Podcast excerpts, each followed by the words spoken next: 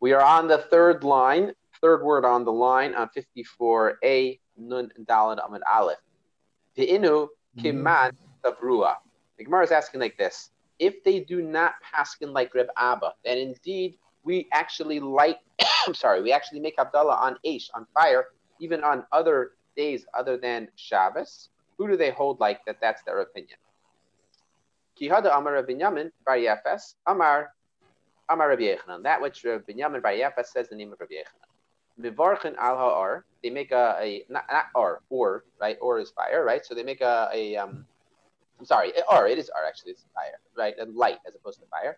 So they make a bracha on the on the fire. B'motzei Shabbos, b'motzei Yom Kippur. Whether it's motzei Shabbos or Yom Kippur. Obviously on Yom Tov we do not make a bracha on fire, right? Motzei Yom we obviously don't make a bracha on fire because you are allowed to use the fire on Yom. V'chein ima davar, and indeed that is the halacha, and that's how we pass it today. Now the Gemara asks a question on that conclusion. Meisvei. The Gemara challenges this, right? Ein mevarchin ala or ela b'matzah Shabbos hayel b'tfilah. Gotta get my situation set up over here. Ein mevarchin Ein al ha'ar, ela b'matzei Shabbos. Briyasehu. We only make a bracha on fire on Matzei Shabbos. Why? Because that is the beginning of its creation was on Matzei Shabbos. Kivan sharaya mevarich miyad. And right, right when you see the fire for the first time on Matzei Shabbos, you make a bracha immediately. Yehuda al says no, you should set and make the bracha of fire, summon and the bracha on the wine and the bracha of Havdalah. Make it all together while you have a cup of wine in your hand, as opposed to just making the bracha. When the fire is lit, make your bracha. When you smell the sama, make your bracha. He puts it all together in one group. We'll see that this is a machlekes tanayim. Rabbi Yechon, halacha Rabbi Yehuda. Rabbi Yechon says halacha is like Rabbi Yehuda. So indeed, we see that you could make the bracha on fire on Matzim Kippur too. Like kasha, kan ba'ar sheshavsu, kan ba'ar hayotza min ha'etzim min ha'avanim. Here's a very important halacha. I think we mentioned it earlier this year before Yom Kippur. Halacha is like this. On Matzei Shabbos, you are specifically supposed to light a fire that is a brand new fire on Matzei Shabbos. On Matzei Yom Kippur, you're actually supposed to light from a fire that was started before Yom Kippur began. Okay? Because what we're trying to signify is the difference between the fire that we light on Motzei Shabbos, which is as a remembrance of the fire that Hashem created for the first time on Motzei Shabbos, and the fire that we light on Motzei Yom Kippur, which is based on the fact that we were not able to use fire the entire day. So in our gratitude to Hashem, we then light fire to express our, that now we're able to use fire again. Okay? So that's why on Motzei Yom Kippur, you're not supposed to be lighting it from the beginning. You're supposed to be lighting it from something that was either already lit or or just actually using the candle that was lit from before. Tanichada, we learned in one brisa, fire that comes out from Eitzim and Avanim, from sticks and stones. It's a way of saying that's a brand new fire. You can make a bracha on it, even on Matzei, uh, uh, or sorry, you make a bracha on it. Another brisa says you do not make a bracha when the fire is coming from sticks and stones. In other words, initially lit on Motzei Shabbos. Like Kash, that's not a question. Kanma Motzei Shabbos, Kanma Motzei Yom Kippur. The one that says you make a bracha is talking about when you lit a new fire on the Motzei Yom Motzei Shabbos. The one that's saying you don't make a new, you don't make a bracha if you lit a new fire. That's a Motzei Yom Kippur. Rebbe Mefazran, Rebbe also went with the with the Mahalach, went with the way of that he split them up and made the brachas at different times. He didn't put them all together, you know, together over the cup of wine. Rabbi Chia Mechansan. Rabbi Chia would put them all together, gather them in like one bundle, so to speak.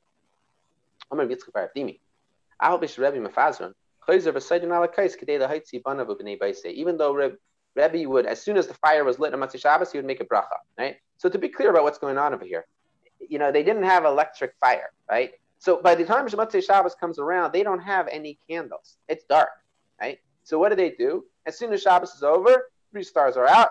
Light a fire. When they lit that fire, Rebbe would already make a bracha of Bayremi Areha at that point. Then he would take some asamim, he would make up a summum. Right? Then he would take the hagafen, and then he would say the hagafen together with the rest of Havdalah. However, if his wife and children had not yet heard Havdalah, he would go and make the whole Havdalah all over again for them in the proper way with them all gathered together. For Abra Matzeh Shabbos Ivri, now I'm going to ask a question, fascinating question.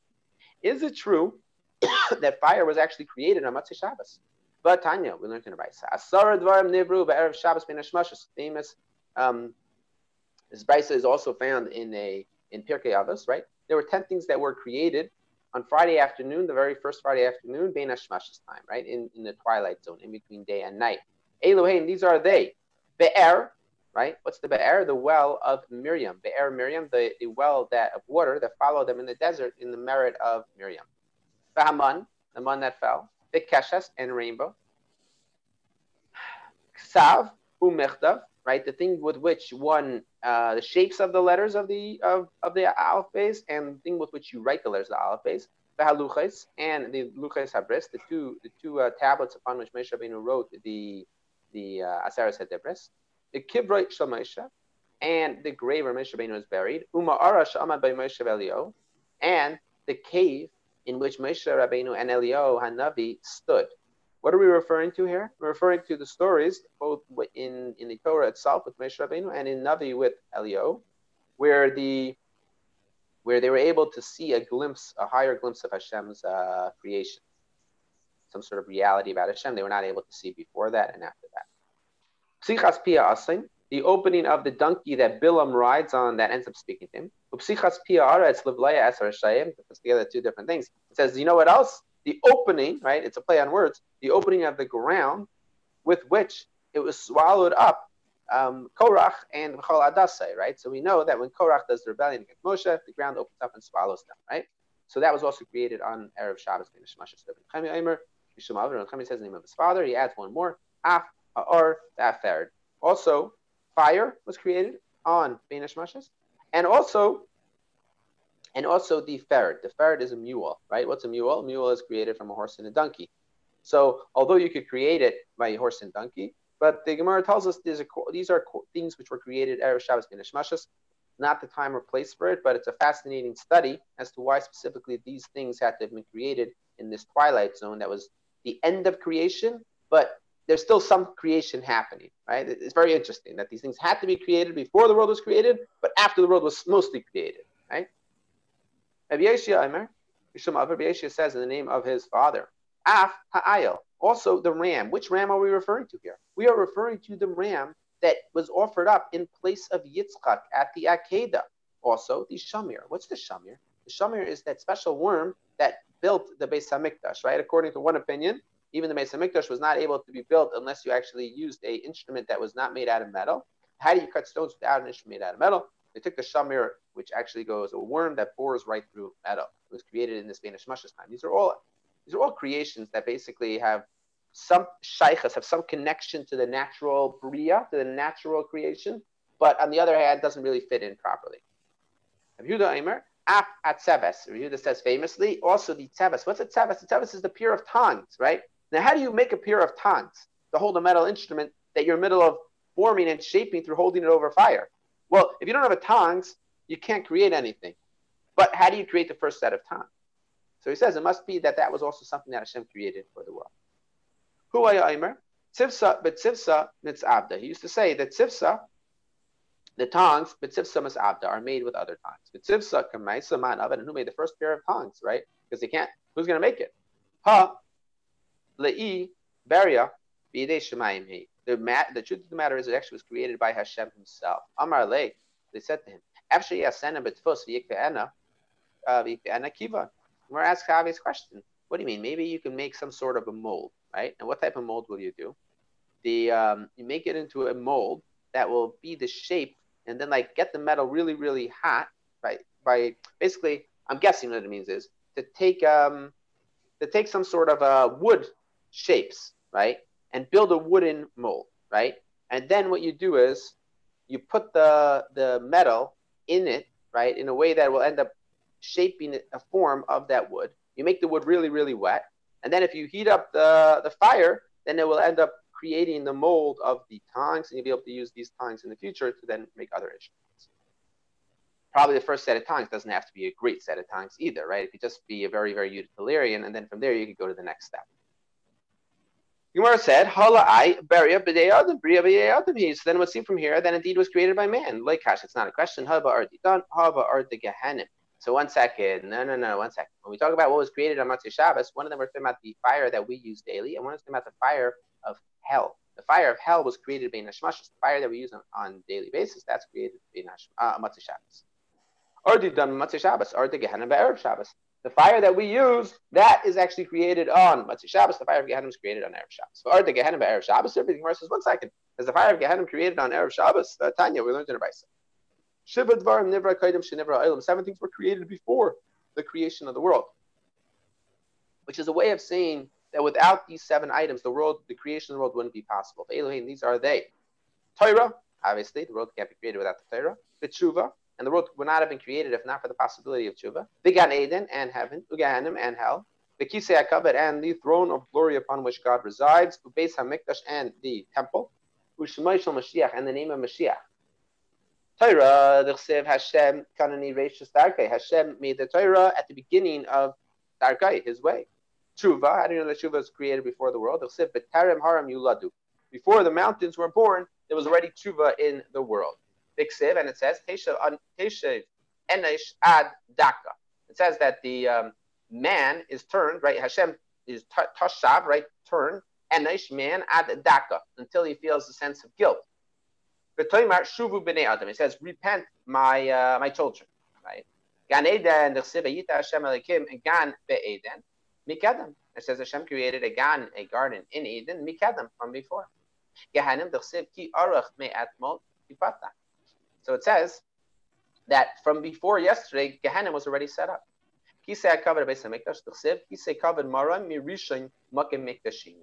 throne of glory was lifted up high from the beginning, the place of our temple. That's actually on my daily Tehillim, right? So this means like this, that your name will be forever. I'm sorry, his name will be forever. Before the sun wasn't even before the sun, it was created even before the sun. Yinon Shemo, right? Yinon is an Israeli name. It comes from Tehillim. It is actually one of the names of Mashiach. Amri. So we say like this. What was created before the world was created? We talk about Gehenna, the place in which the sinners will reside, but not the fire. But or the day, the Erev Shabbos, and the fire of the or the day, or the fire of Gehenna will be created on Erev Shabbos. Or the day Erev Shabbos Ivri, and it's true that the fire was created in Erev Shabbos, but Tanya learned the Rice.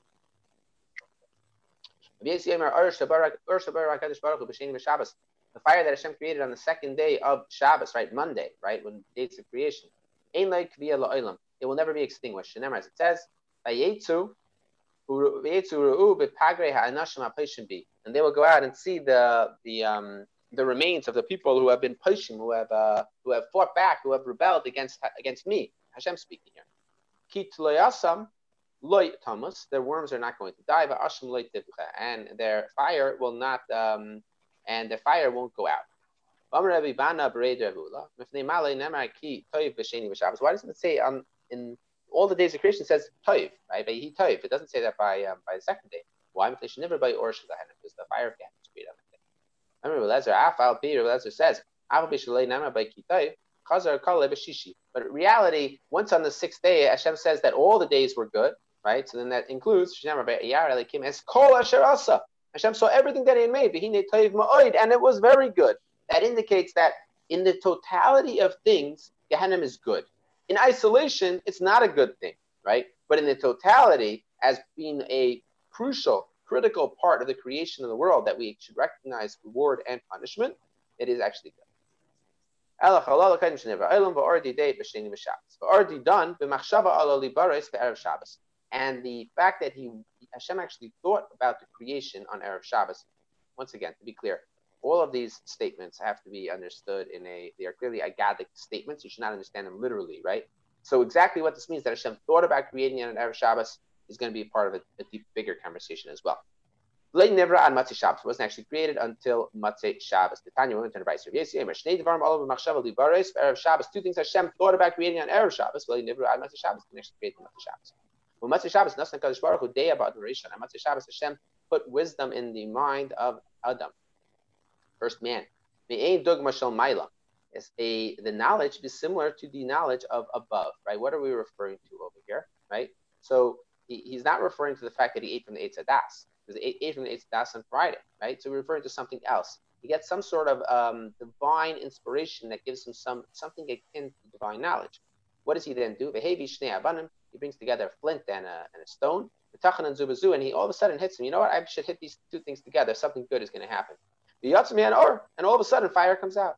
The. And then he brings together two animals and he puts them together and they mate the Yatzamahan pered. He brings together a donkey and a horse and they mate and they produce a mule. Mules are far more valuable than actually either of them, at least in those days. What'd you say, Murad?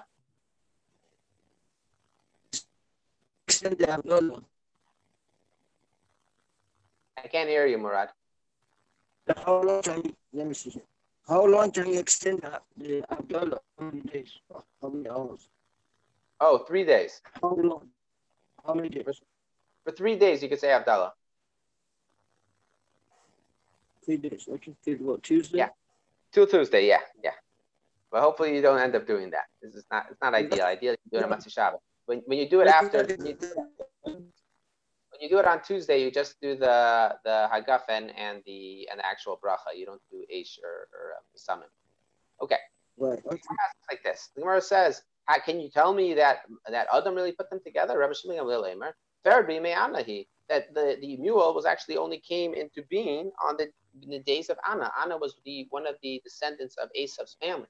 It says, "Who Anna shematzabas yemim b'midbar." This is the Anna who finds the yemim in the desert, right?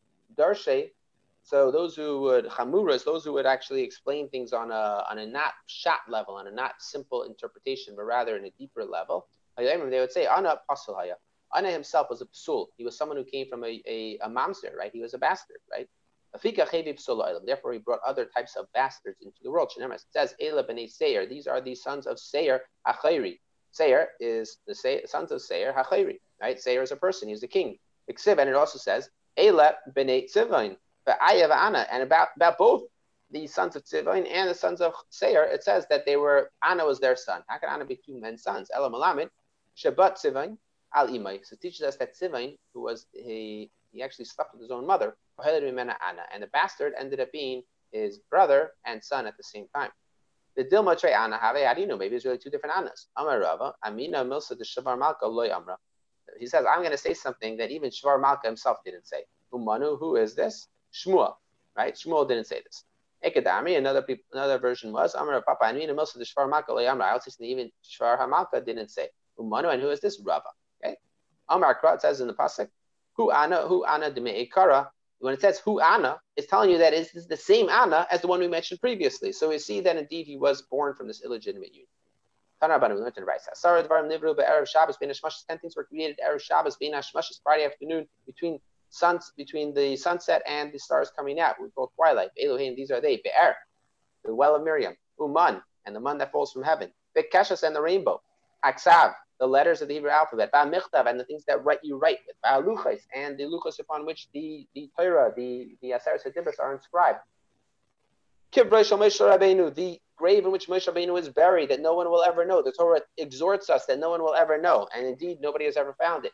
And the cave in which they stood, the opening to the mouth of the donkey that Bilam rode on, ha, and the opening of, in the ground to swallow up the wicked in the days of Korach, and other people say, Af makle shel Aaron, shekedim uprachim, upracheha the the remember after the rebellion with Korach, even after they brought the offerings and only only Aaron's was burnt up, they still were people who were uncertain as to whether or not he was the proper choice. So they did another thing where they brought these staffs and they saw which one flowered.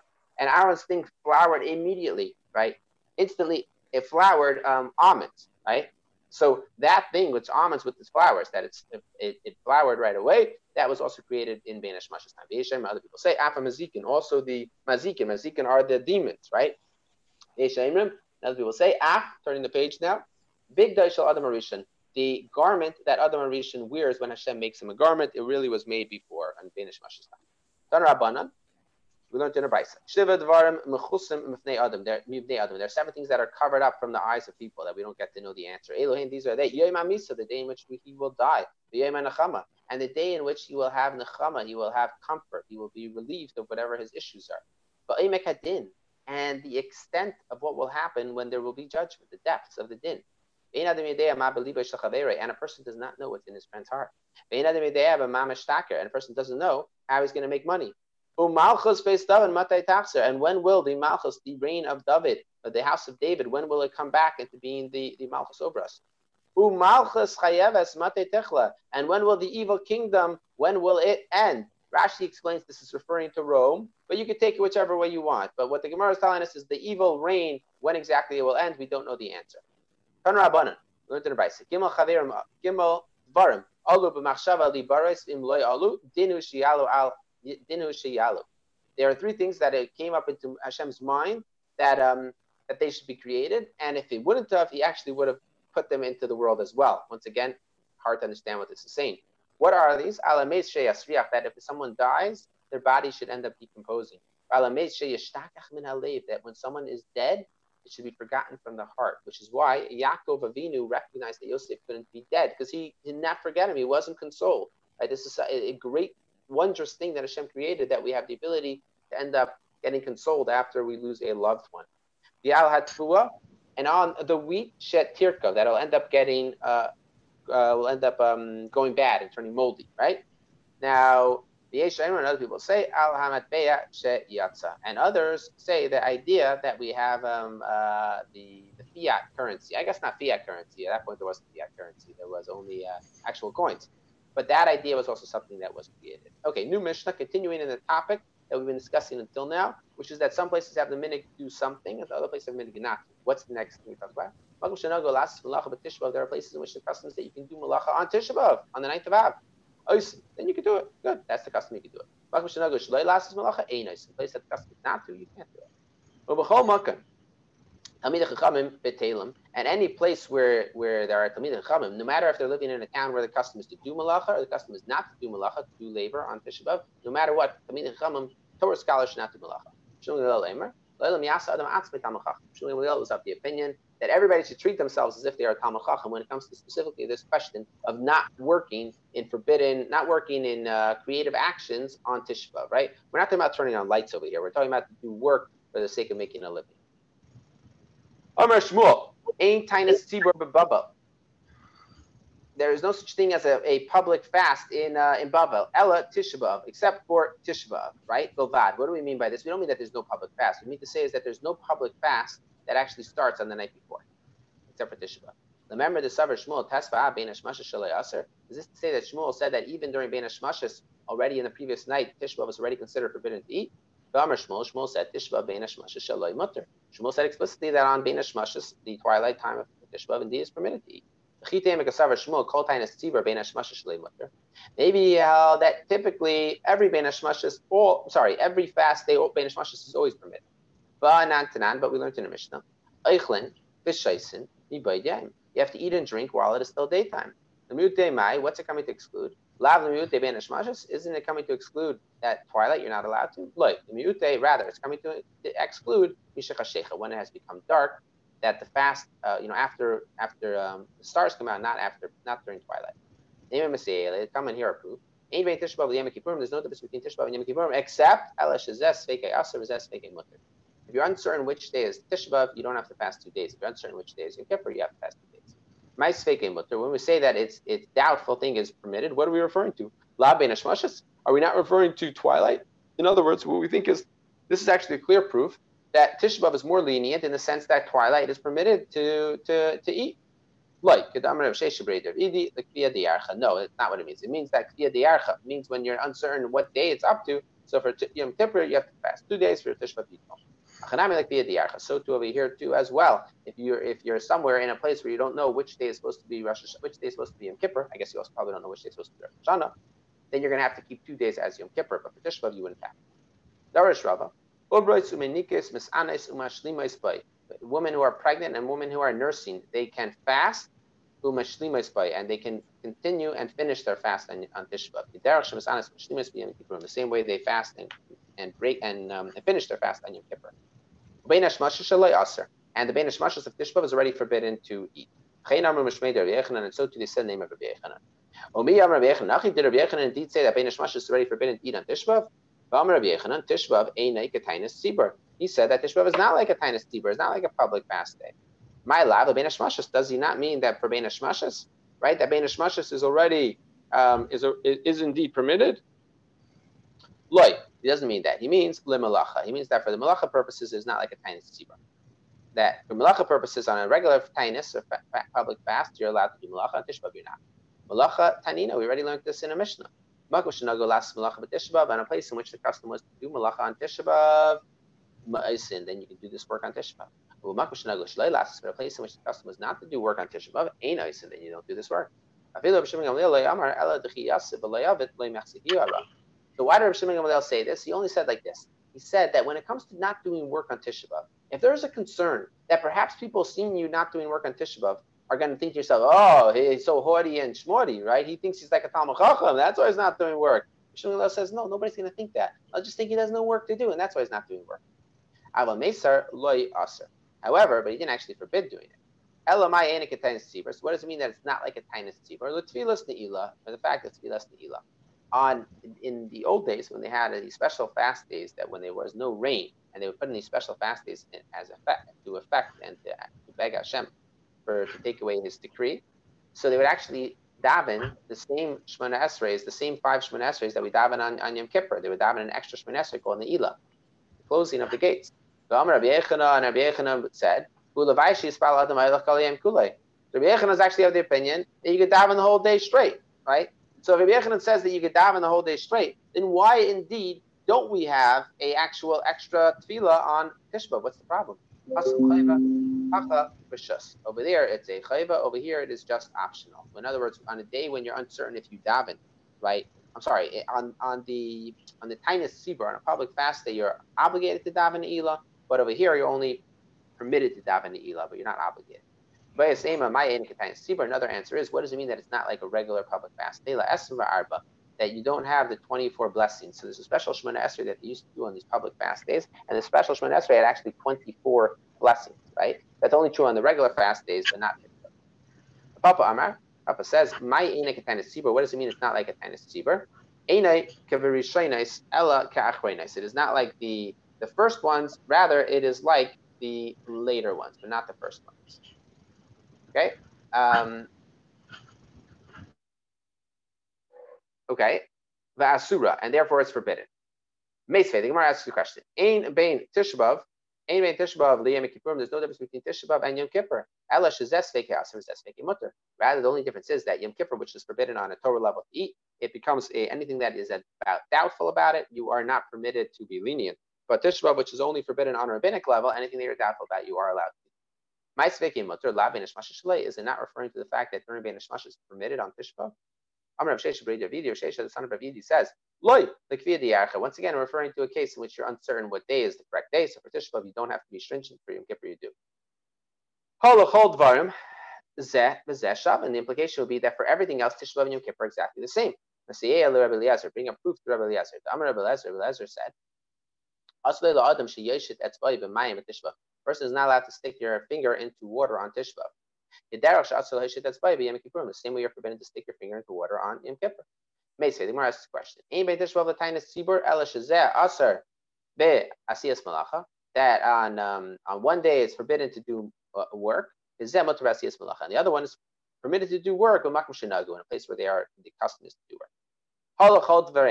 Zavazeh implies that for everything else, they're exactly the same. A public fasting and Tishbav are exactly the same, other than the fact that public fasting you're not allowed to do work, and Tishbav in some places you are allowed to. Milu Gabaitainus Sibur, Tanya. By Tainus Sibur, what does it say? So When they said that it's forbidden to wash, they only said uh, it's forbidden to wash your body if you wash your whole body. On a public fast day, if you want to wash your hands, your feet, or your arms separately, one at a time, then you're allowed to do it on a public fast day. You're not allowed to do that. Tishbav. Amar Papa, Papa answers, turning the page.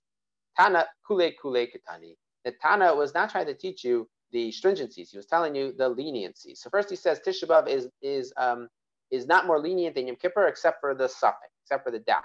Then he says that Tainus Sibur is not more lenient than Tisha B'av except for um, I'm sorry, the other way around. That Tisha B'av is not more lenient than than, uh, than uh, a regular public fast day, except for the fact that um, that you don't, uh, except for the fact that you're allowed to work in the places where the custom is to work.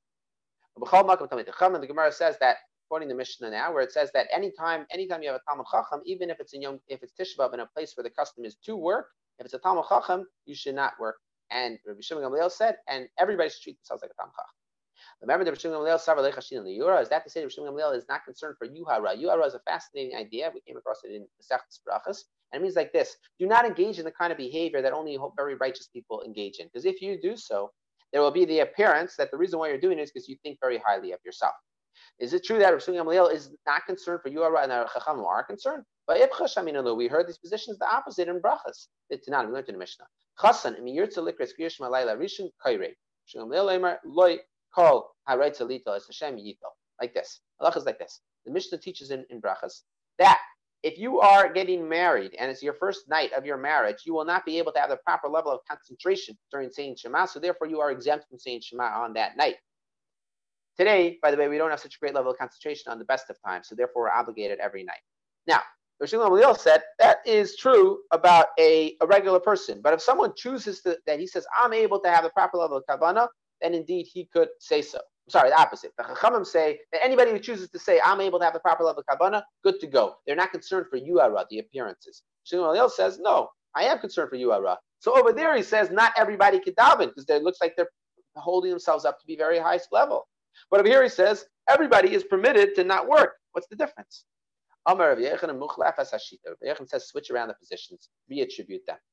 He says don't switch them around. The Rabbanan, Rabbanan like Kasha. The Chachamim, the Chachamim is not a question. Achakiban the Alma over here. Since everyone Avdi Malacha, the EU Avid, on Tishbav, since everyone else is doing malacha and you're not doing malacha, yura, then it looks like the reason why you're not doing malacha is clearly because you are someone who is actually uh, thinks highly of himself. Abel Hassan, but over there, they say that you could, everybody who wants to can say Shema. Even the Kuli Alma Kari, the Iwanami Kari, since everyone else is saying Shema, if you say Shema too, there's nothing wrong with that. Nobody's going to think, oh, that's strange that he's saying Shema. You're not going to think about it. It doesn't look different because you're not engaged in a behavior that's different than everyone else. Over there says you cannot say Shema, and over here he says he could, he could not work. Also, be in kavana. Over there, fact of the matter is, you cannot say Shema unless you have the proper level of intention, and you can't have the proper level of intention. So, what are you playing games for? And we understand that no one can, it's very hard to focus properly on that night.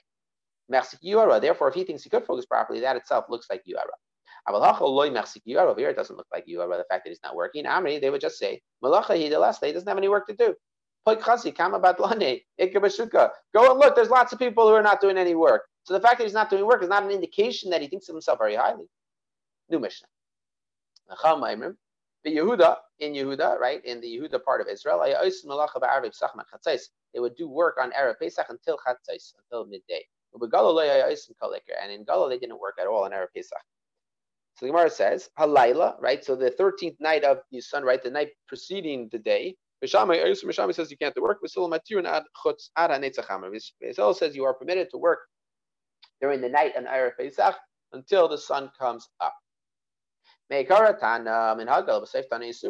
Initially, the Gemara tells us there's customs, and then all of a sudden, in the end, we start talking about it's actually forbidden. It's not a question. One position is position of Rameir, one position position of Rabbi Yehuda. Tanya learned in Rabbi Yehuda, In Yehuda, they would do work on Erev Pesach ad Chatzais until midday. And in Galil, they wouldn't do work at all. Amar Rameir, said. How can you bring a proof from Yehuda and Galil? Right? It's not about Yehud and Gadol. It's going to be determined in general by whatever whatever the custom is locally. So what does Yehud and Gadol have to do with the price of tea? Ella makmashinagu. So rather makmashinagu last malacha, a place where the customer is to do malacha, oh, oisin they could do it. Makmashinagu shloi last a place where the customer is not to do labor on erev pesach, eh, inoisin you can't do it. Midik amar Meir minhaga from the fact that Meir says it's just a custom question. Michlal der Yehuda. You see from here that Yehuda is surah kamar. Yehuda held that's actually forbidden on a, a, real level, a real rabbinic level, not just a custom.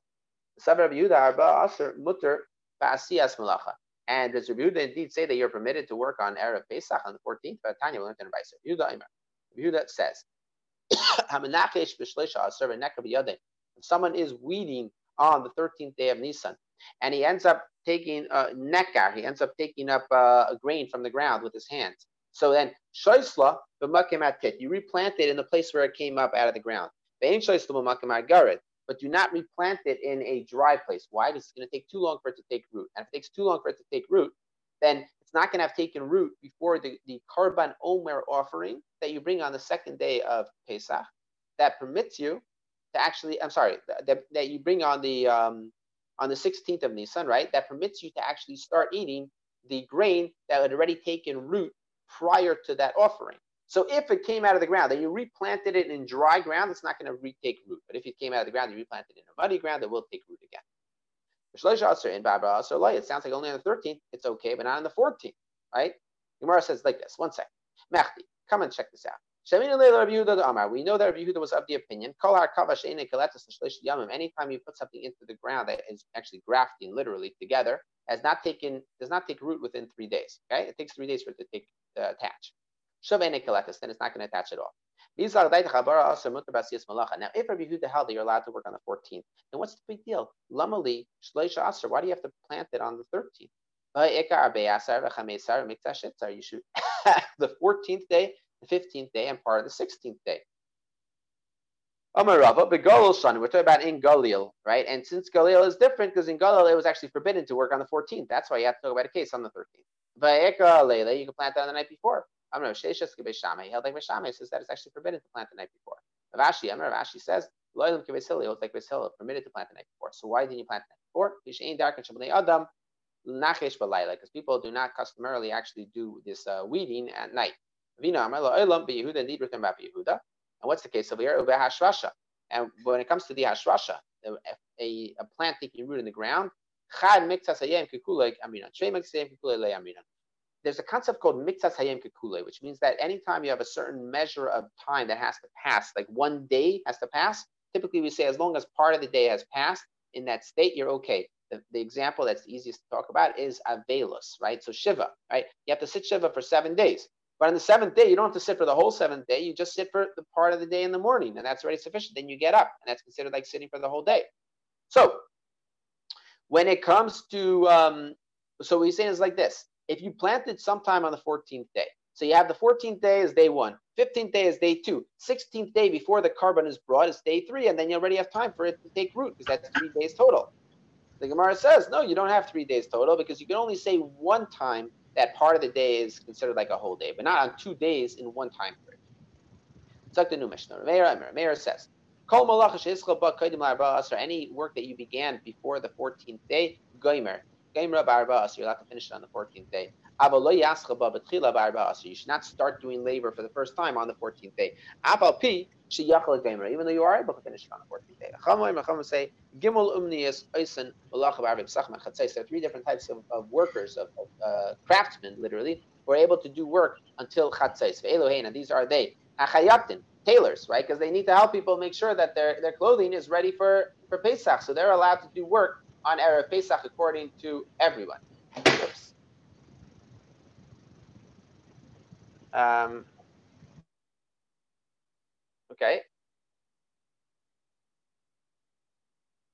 Sorry. So they're allowed to do work. Uh, the, these chayatin are allowed to do work. Who else? Are the tailors allowed to do work. Safarim, and also the people doing uh, barbers, hair cutters, that and also the people uh, cleaning uh, Yehudaim or and even shoemakers are allowed to do work on Erev Pesach. the Gemara asks, when we say that you're allowed to do work, if you're allowed, if you're going to finish it by the 14th, are we talking about finishing for this for the sake of needing it for Yom Tif? But if you don't need it for Yom Tif, you're not even allowed to finish it on Erev Pesach. Or we say, even if it's not necessary for Yom Tif, you're still allowed to finish it if you started it before the 14th. But if you need it for Yom Tif, and Aschule Maschalina, and you're allowed to even start it on Erev Pesach. Dilma, or should we explain? Whether it is for the sake of yomtiv, whether it's not for the sake of Yom Tov. Migmar in Aschule Loi. You're only allowed to finish, you're not allowed to start. Right? So the first opinion is that you're only allowed to finish things that you actually need it for yomtiv, but you don't need it for Yom Tif. Um, I'm sorry, if you need it for yomtiv, you're allowed to start also. And it's only things that you don't need for Yom Tif that you're only allowed to finish but not start. Or do we say that no matter what, you're never allowed to start an Erev Pesach, whether you need it or not? Right? Um, one second. How many opinions are there total? Okay, three opinions, right? So either we say that you're only allowed to finish if it's for the sake of Yom Tif. If it's not for the sake of Yom Tif, you're not allowed to finish at all. Or we say for the sake of Yom Tif, you're allowed to start, and for everything you're allowed to finish. Or we say for everything you're allowed to finish, but you're not allowed to start for anything. Tashma, come on your proof. You should not start initially on the 14th day of Nisan. Katan, even a very small belt. Even shivcha katana, right? A shivcha katana, which is like a smaller covering. Maya filu, what, what are you saying? Even. Lava filu hani We're not giving. Is it not that we're giving these examples because these are things that are typically needed for Yom And still, Migmar in is kulei You're only allowed to finish. You're not allowed to start. The implication is that if you're doing something not for the necessity of not, not necessary for Yom Tif, Migmar Nami Legamrina, you're also not even allowed to finish it. Where it says Loy, not true. If it's something that is not necessary for Yom Tif, indeed you're allowed to finish. So what are we saying that even these things, what are we referring to? Even these things which are very small, the you might have thought to say But since it's very easy to finish them, so you might have said that as long as you started, you're whatever, it's basically the same time. You might have thought you could even start it. And you still can't do it. Tashma, come on here, proof from Meir. Anything that is necessary for Yom Tif, turning the page now. You're allowed to finish it on the 14th. Masai, when is this so? Only if you started before the 14th.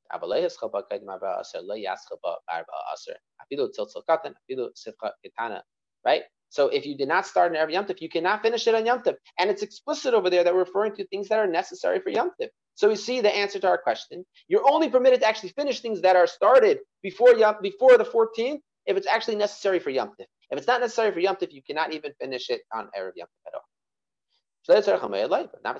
Not for necessary for Yom Tif, you can't finish it. Who didn't no, not true. Maybe even things that are not necessary for Yom Tif, you're also allowed to finish. This is going to tell you that even things that are necessary for Yom Tif, if you're finishing it, okay, but if you're just starting it, not okay. Tashma, come here, proof. Anything that is necessary for Yom You're allowed to finish on the 14th. If it's not necessary for Yom Tif, Asr, you're not allowed to finish on the 14th. And you're allowed to work on Erev Yom Tif until midday. in a place where the custom was to work on Erev Yom Tif until midday. in place where the custom is to work, you're allowed to. Place custom is not to work, you're not allowed to. And we see from here that if it's necessary for work, for Yom Tif, then you're allowed to finish it. Not, you're not allowed. So we see the most stringent position is what the Mishnah is trying to teach us that even something that was started before the 14th can only be finished on the 14th in those places where the custom is not to work on Erev Yom Tif, right? Even that can only be finished if it's actually absolutely necessary for Yom. Now, we do not have, I don't think we have any places anymore where that's still the custom. Like in in America, there's no custom like that. that you don't do work on Erev Yom, on Erev Pesach, right? Okay. Shalish Umnias. Nacham say there are three different types of workers that are allowed to do their work even on Erev Pesach as well. Zok the Gemara. Tana, we learned in the Baisa. Chayatin shechein hadyet toifer kedarkei b'chayle shalmeir. Why can a, a chayat work on a, a tailor work on Erev Yom Because even a regular person who's not a actual expert tailor, he can also do some sort of sewing on Cholamayid, on the intermediate days between the first days of Pesach and, and second days of Pesach, and first days of Sukkot and second days of Pesach uh, second night of Sukkot, right? So there, in general, what we say is that a Chol things that are considered to be um, Uman, things that only craftsmen can do, is forbidden on the intermediate days. But things that even a layman can do are permitted on the intermediate days. As Safar Vakavsin, barbers and launderers, right? Shechain, Haba. There are people who, who are coming from across the seas and people who are coming out of jail, right? Misparan, Umachabsin. They're even allowed to cut their hair and they're even allowed to do laundry on Chalamayid because they didn't have a choice beforehand. So therefore, they're allowed to do this work. These barbers and these launderers are allowed to do work on Erev Pesach. Base Rabbi Yehuda Afarat and even shoemakers. Shechein Oile Regalim, Masaknin Minalein, because the people who go up on Yom Tif to Yerushalayim, they're allowed to fix their shoes on the intermediate days of the holiday. Mike Mifli, what's the Malikas Mar Savar? One, the first tzad that said they're forbidden to work on Erev Yom Tif. He learns from the beginning to the end. What does this mean? That the same way you're allowed to repair your shoes on on uh, on the Chalamayid days, so too you're allowed to actually start them on the on Chalamayid days, on the Erev Pesach days. One of them says you cannot learn out the beginning from the fact that you could do the end. In other words, the fact that you're allowed to the Oili Regalim, the people are going up to Jerusalem, are allowed to fix their shoes if necessary on Cholamayid, that's not an indication that you're allowed to start making shoes from, from the beginning on Erev Yom New Mishnah. You're allowed to set up the uh, chickens on top of the eggs so that you could um, cause these eggs to hatch even on the 14th. Let's say a chicken goes away from its eggs for whatever reason, right? And you're allowed to put that chicken back in its place. In Mesa, and if it died, you're even allowed to put another chicken back out of those eggs. You're allowed to collect the manure from underneath the animal on the 14th. But on you're not allowed to do that. You just have to move it away to the side so you can walk there. You're allowed to bring kalim, right, vessels, uman, and take them back and forth from the house of the uman. Even if they're not necessary for Yom Now that you hold that you're allowed to put the chicken on top in the first place, if you're allowed to put it on top in the first place, of course you're allowed to return it. Amar Abaye, says, Seifa it's We need it for the end, right? The Seifa is coming to teach you about cholamayit, right? That if on cholamayit you're not allowed to put it up lichatchila, you're not allowed to put a chicken on top of eggs for the first time, but you're allowed to return it. You can only say that you can return it within three days of when she ran away.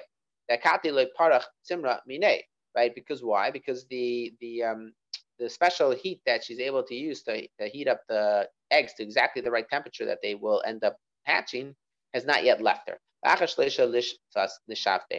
But but after three days of her sitting here, the say the la bay legamri. What will happen if she doesn't sit back down now? Three days with nobody sitting on them, the eggs are going to be completely gone and ruined.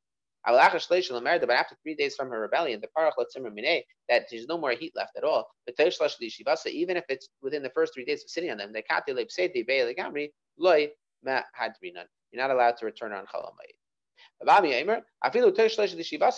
Even if it's within the three days of her first sitting there, right, you're still allowed to return her. What's the machlekes? Mar savar Le, Hafsid Maruba Chashashu, one of them says we're only concerned for a great loss. Le Le Chashashu, but we're not concerned about a small loss. Mar Savar Le Nami Chashashu. That we're also concerned about a small loss, so we'll even allow you to put her back there even when it's only going to be a small loss that you're averting. Garfan Mitachas, you're allowed to sweep away the, the manure. Tan Rabbana, we learned in the Brisa. Azevel Shabachatzer Masal Knesset The zevel, the the uh, the junk, the the manure in the, the field. I'm sorry, in the courtyard, you're allowed to sweep it away to the sides. Sheba Refes, Sheba that, that which is in the barn and the Chatzar, uh, uh, it's it's Chatzar, right? The courtyard of the um, of the barn. ashba, you bring it out into the ashba, into the garbage dump. Aguvakasha, one second, what's going on over here? You said that the zevel in the chatzar, you're only allowed to move it to the sides. You're not allowed to bring it anywhere else. Other tani shabachatzar metzina ashba. And then afterwards, you said that which is in the refas and in the chatzar, you're actually allowed to return to the ashba, garbage dump. Amar Abaye le kasha can be a dalid, can be can be a dalid, can be One of talking about when it's when it's yamtiv, and when on I'm sorry on the intermediate days. One was talking about on the 14th. On the 14th, you should just you're allowed to even bring it to the garbage dump. On on chalamayid, you're allowed you're only allowed to move to the side. Rava Amar Rava answers it differently. What are we talking about on the intermediate days? If your chutzner became like full of like your courtyard looks like a barn, that's how gross it is. Then you're allowed to start taking things and bringing it to the garbage dump. You're allowed to bring vessels back and forth from the house of the of the craftsman. Amar Papa, Papa says, Badak Lon Rava. Rava asked us a question. Tanan, and he said us, No, let me hear what you guys have to say. It says in the Mishnah, you're allowed to carry back and forth the vessels from the house of the craftsman, even though it's not necessary for Yom I'll ask you a question. It says you're not allowed to bring vessels from the house of the craftsman.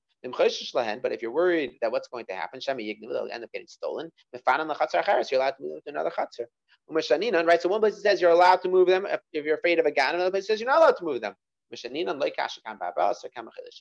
we're going to have to say one of them is talking about on, on 14th, one is talking about a. Cholamayit, you're only allowed to move it for the sake of um, for the sake of uh, uh, literally fear that it's going to get stolen. And one of them on Erev Yom Tov, you're allowed to move them legamri. But I say another answer. But we're talking about happening on the intermediate days. And one of them says you're allowed to move it if you're afraid of stealing. One of them says you're allowed to move it for anything. Like kasha, it's not not difficult. It's not a question. The first case is that he is not concerned that the ganav will steal from him. The second case, I'm sorry, that the, the craftsman will steal from him. The second case is he is concerned. But Daniel, we learned in a brisa And when you're allowed to bring vessels from the house of the craftsman. Kigoin, as an example, Hakad mi beis hakader. The kad, which is like um, uh, a pitcher, right, that's made out of some sort of pottery from the house of the of the potter. And the uh, uh, the the kais, the cup, which is uh, probably a glass cup, from the house of the glass blower. Avaloi tzemer at tzeba. But you're not allowed to take the tzemer, tzemer uh, the, the wool from the dyer's house. But like kelim base and not vessels from the craftsman's house. But if you don't have ma'yechal with what to eat, then you should give him the money that he has to pay him for the item, and you leave the item by him because you shouldn't move it at all. But if you don't trust him that he's not going to renege and say that this item is not yours, leave them in a house nearby, but don't bring it all the way back to your house. But if you're concerned, Shemi Yignava, that it's stolen, you're allowed to put them in, into his house in a in a secret way, bring them back to his house. In other words, you shouldn't do this in public because it's a way of being mizalzel, of degrading the honor of Cholamay. Haratzta Mevian, you've answered why sometimes you're allowed to bring it. Melichin kasha. What about bringing it to the Ummah? It sounds like the Tani. It says in uh, in the Mishnah, Ein Mevian, you're not allowed to bring it. But with Kol Shekain the Ein Melichin, certainly you're not allowed to. I'm Sorry, you're not allowed to bring it to him in the first place, and you're certainly not allowed to bring them back to his house. So you have to answer it the way we answered initially. Our Mishnah is talking about on the 14th, and that's why you're allowed to bring it back. Fourth, the Bryce is referring to Chalamay, the intermediate days, that's why you're not allowed. A little bit further, Masnisan, new Mishnah. Shisha dvar masu anche Yericha al. Three things the the men, sorry, six things the men of Yericho did. Three things the sages were not happy with. Three things they were they didn't protest. Anyway, these are they. Biyadim that did not protest. What did they do? Markiva and the kolam kalayim. They would they would graft palm trees the entire day of the 14th of Nisan. The karchan es and they would say Shema without pausing in the proper places, which we're going to see is very problematic. If you don't pause in the proper places, you give people the wrong impression when you're saying Shema. But of and they would actually harvest and start stacking up the produce before the Omer sacrifice was actually brought on the 16th day of Nisan. And that will be a concern that people will end up coming to eat it. These are things that they did protest. Matiran Gamzia Shel Hekdesh. They allow people to use the branches of trees that belong to Hekdesh, right? That belong to the were consecrated. The Gemara is going to say why they allowed and what the problem was. But oichlin mitachas anisharim b'Shabbos, and they allowed people to eat fruit that fell off of a tree on Shabbos. Benoistin peya and they would give peya. Right, peya is the corners that you would leave for the poor people. They would do they would do peya. They would leave off the corners of their field from vegetables. Now you don't do peya unless it is uh, wheats, right? You know, grains and um, and vineyards, right? But you don't do it for vegetables. So what's the problem? And the not happy. It's either the Gemara is going to explain. It seems like a good thing for them to leave Payah. So why were the Chachamim protesting this behavior? Okay, we're going to